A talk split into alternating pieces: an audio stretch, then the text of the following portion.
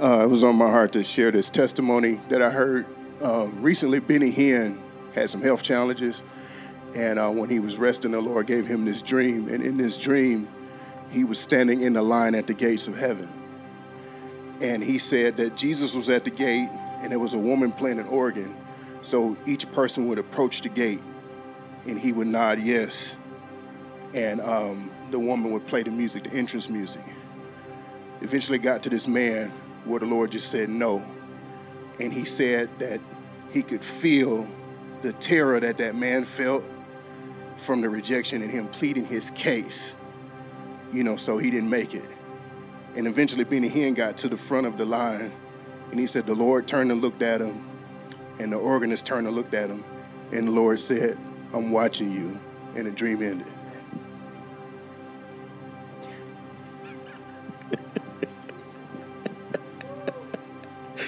Jesus.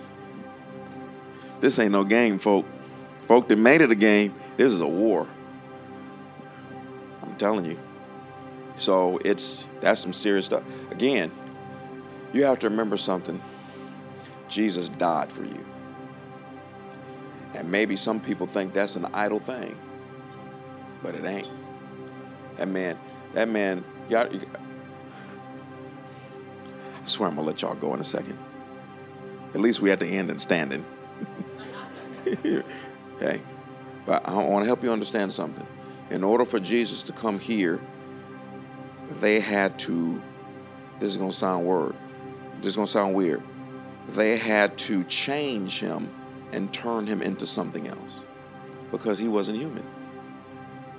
So, and you got to, I want you to remember this God's Son had to be reduced down to a cell. I want you to think about this. Jesus is a God in heaven, and they reduced him down to a cell that you can't see under a microscope. I want you to think about that. And Jesus didn't know this happened to him. He had to find this out about himself as he grew up. Reduced him down to a cell and then placed him in a woman's body. And I was blown away because he said the power of the Holy Ghost is that's a high level of creativity, folks. That's why I said that Jesus went into the temple and read in the scripture and it said he found himself in the scripture. Okay. And so so he had to be born and, and he's a child he knows there's something special about him but doesn't know what. By the time he got to be probably three or four, he was already being caught up to heaven to let them know this is who you are. Oh wow. That's crazy. Then he grows up as an adult, you know, he does all the stuff that he does. Then he had to when he died on the cross, he had to be beaten. The Bible says, in the Poverty Jesus movies, throw him in the trash. The Bible says when he was beaten, you could not recognize it was ever a man. That wasn't the hard part. Then on the cross, it says God, his Father, placed every sin that ever would exist on him. That's not the bad part. Bad part is when he said this, Father, into your, watch this, into your, first of all, he said this, Father, why have you forsaken me? Because after his father placed all the sin on him and he was the sacrificial lamb, God can't look at sin, so he had to turn his back on his own son. And Jesus felt that. He felt that. He said, Why have you forsaken me? You didn't have to turn away like that. God said, I can't look at you. Hey. And so, and that's why Jesus said, Into your hands I commence my spirit, because I'm going to a place where I won't know you. Mm.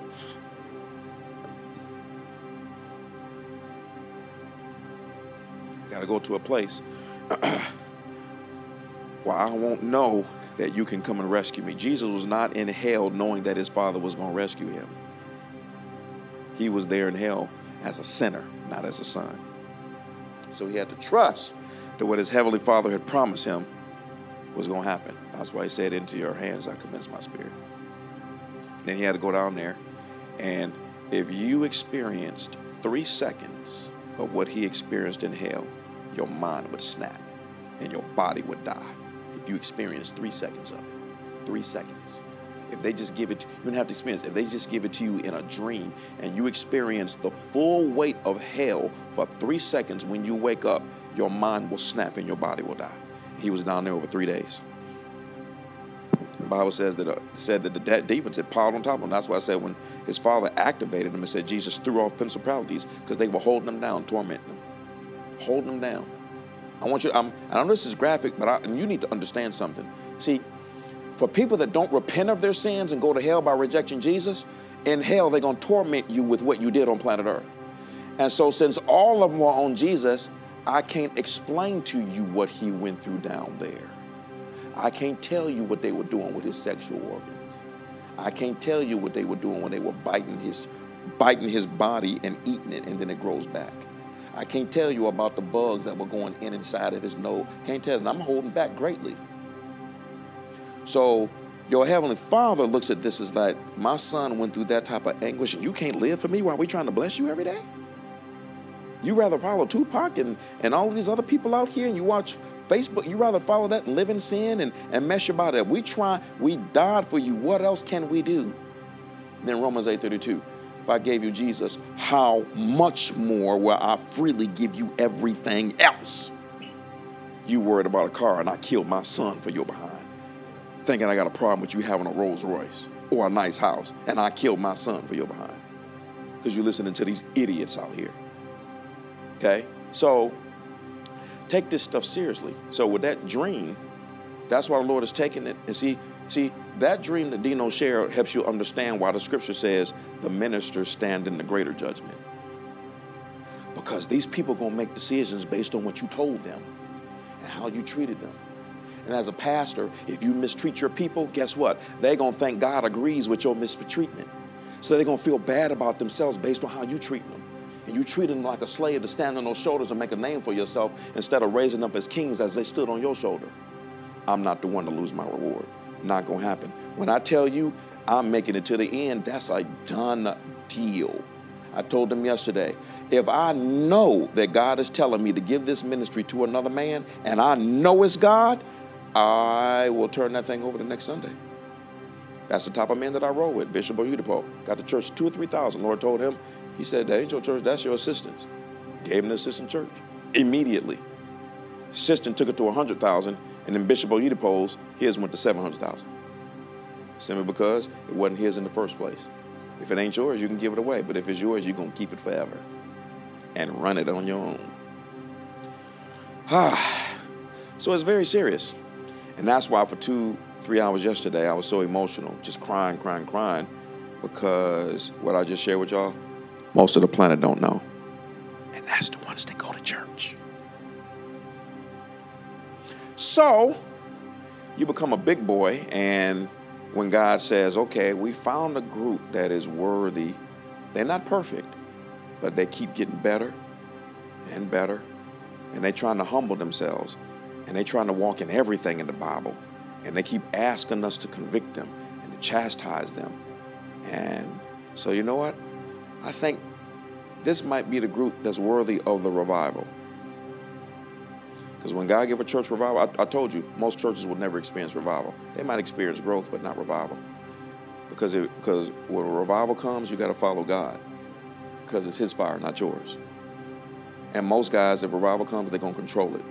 They want, they want to talk about revival on social media all day. Revival is thing that's birthed in private, based on you killing yourself. You got to kill yourself so the revival don't kill you. You already dead, so how can I die twice?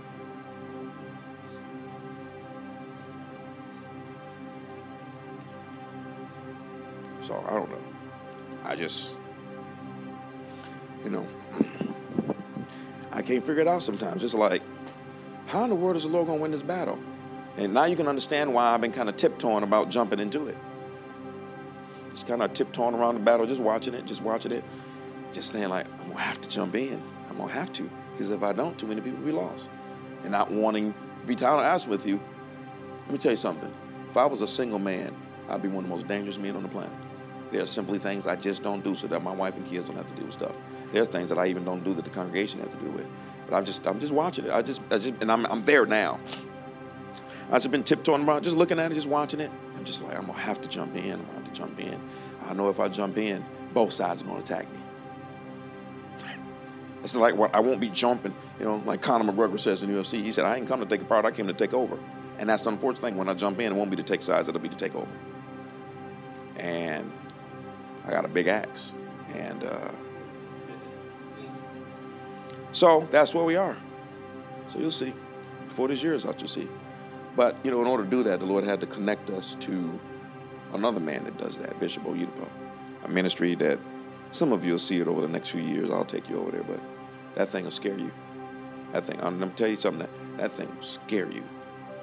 You know, I took them over there, and, and you know, I, am kind of used to it a little bit, and I took him over there, and and Violet, my wife, and Marlon and Randall, and stepped in office. Service ain't even started yet. They just fixing stuff, and you in there and you hear them people say "Amen" for the first time, an army, and that thing shakes you, and and you know I'm grinning.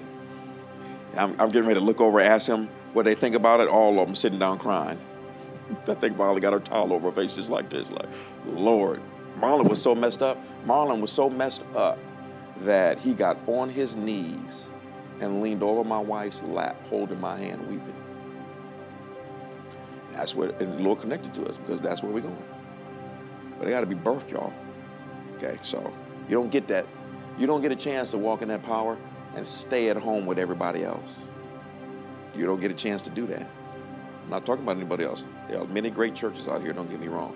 They're in order to do this that I'm getting ready to do. And when I say I, every time you see her say I, you in that I. And that I is in Jesus. So don't don't get this twisted. There are just some things that would be impossible for this ministry to do if it wasn't for other people. The music is one part of it. The prophetic side is one part of it. The inner healing and deliverance is one side of it. The people that are on the prayer call pulling the ministry forward while the rest of us work. It's every and all of those parts are pulling this thing forward and it's turning it's it's it's like a problem for the enemy behind the scenes. And it's hard for him to get us because they don't know what we're doing because we don't hardly broadcast nothing.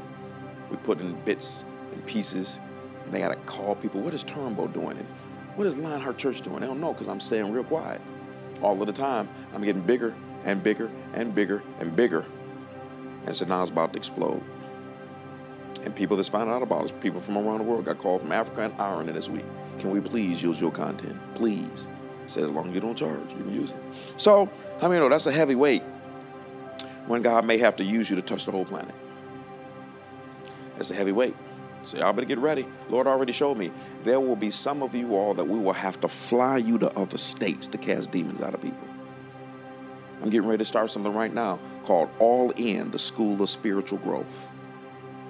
I'll be calling y'all. It's going to be a fast track for people for spiritual growth. They come to this church, you go through these classes. It'll be several weeks. When the class is over with, we stand you down front, lay hands on you for a special anointing for growth, and you get a nice certificate. Lord is showing all of this stuff with me. It's for speed. He's trying to get as many people into the kingdom as possible. But he first had to make the ministry invincible. It's only invincible because we in him and not in ourselves. Amen. All right, cool. That's got to be a whole second sermon all by itself. I'm glad I waited. I got to split that up in two. Y'all good? All right. Paula said, I think I am. Hey, God is watching us all. And not for the purpose of trying to kill you. God ain't trying to kill you. God is just trying to want you to just see how worthy you will become to get what Jesus already owns. When God says, you will share in the inheritance that Jesus has. We don't even know how big the universe is. Other men caught up to heaven and talking about that dude. There are dimensions that are above the throne of God. They said there are thousands and thousands and thousands of dimensions, and they said those dimensions are also expanding like the universe. Jesus on all of that. Told you about the young Chinese girl go up to heaven, and the Lord said, Let me take you to my house. I mean, know, Jesus got a house, a real one. And the girl is, I want you to think about where we are going to be forever. And he opens up the door to one of his rooms in his house, and it's the universe. And he told the girl, This is just where I tinker around sometimes. This is the universe is where you tinker around because you serve a big God, not a small God. And if he's a big God, he don't have no small children.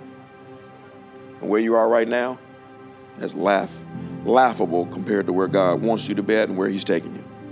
So, let me pray so we can get up out of here. Father, in Jesus' name, we thank you, O Lord God, for what you are doing in this ministry. Thank you for this next level that you brought into a different dimension where things are deeper, things are raw, things are more intimate, things are more emotional, the experiences are greater for the purpose of killing us all so that you might live through us all. Thank you, O Lord God, for this presence and this power going with your people. Give them experiences. Let you and your Father come in fellowship with them. Show them the universe. Show them the future. Show them the eternity that you have for them. Thank you, O Lord God, for it. Bless you and honor you for it. Thank you, Lord God, for keeping us in perfect peace. Thank you that your hand goes before us all and protects us from the hand of the enemy. Thank you, Lord God. Thank you, Father. Thank you, O Lord God, for making us kings forever and ever. Amen.